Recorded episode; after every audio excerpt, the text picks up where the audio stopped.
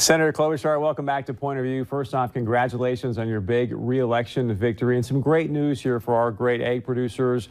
Farm Bill agreement, at least in principle right now, uh, done today. Let's start here. What, what does this new Farm Bill mean for the great egg producers that are watching right now in the great states of Minnesota and North Dakota?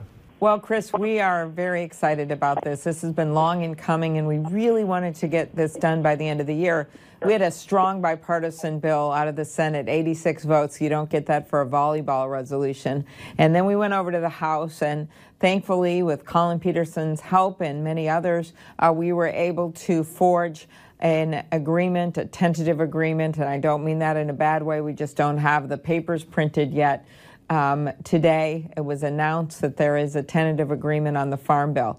That gives us a room uh, to get the details out there uh, in the next day or so, and then in the coming week to get the votes because we just want to get this done. When you look at the low commodity prices, uh, you look at what's been happening with dairy, it's very important in the tariffs that we have some safety net for our farmers and that we also really show the world that we have rural America's back.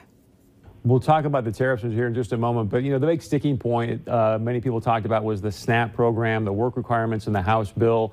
Are those going to stay or are those gone in this new version? Well, of course, there are work requirements already in law, and the Senate had made some changes um, that um, and I'm not going to get into all the details until this is released, but as you know, the Senate saved over a billion dollars simply by getting rid of some of the double reporting that was going on between states and making some other changes.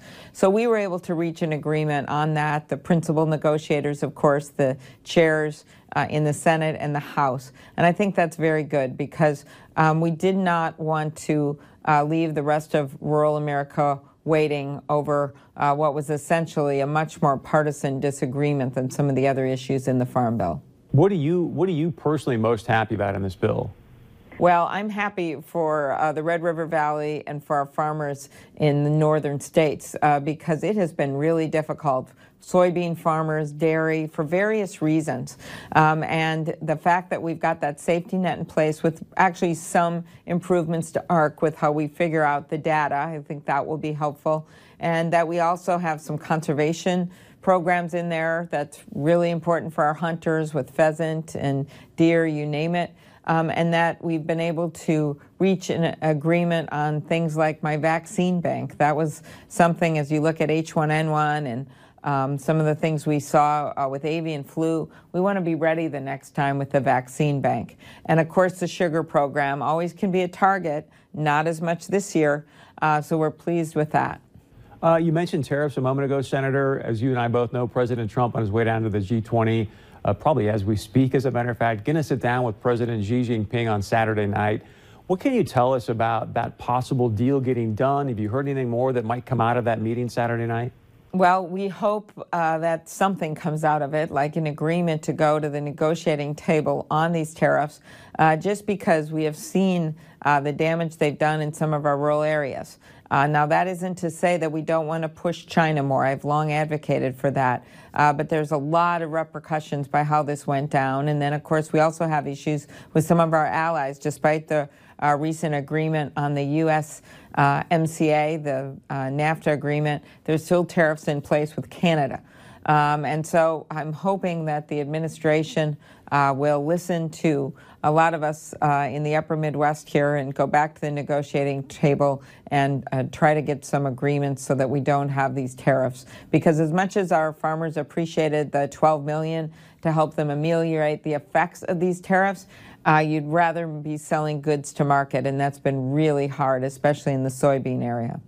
Speaking of markets, you brought up the U.S. Mexico Canada trade deal. There's been some rumors, uh, really on both sides aisle, that hey, this thing may not get through Congress.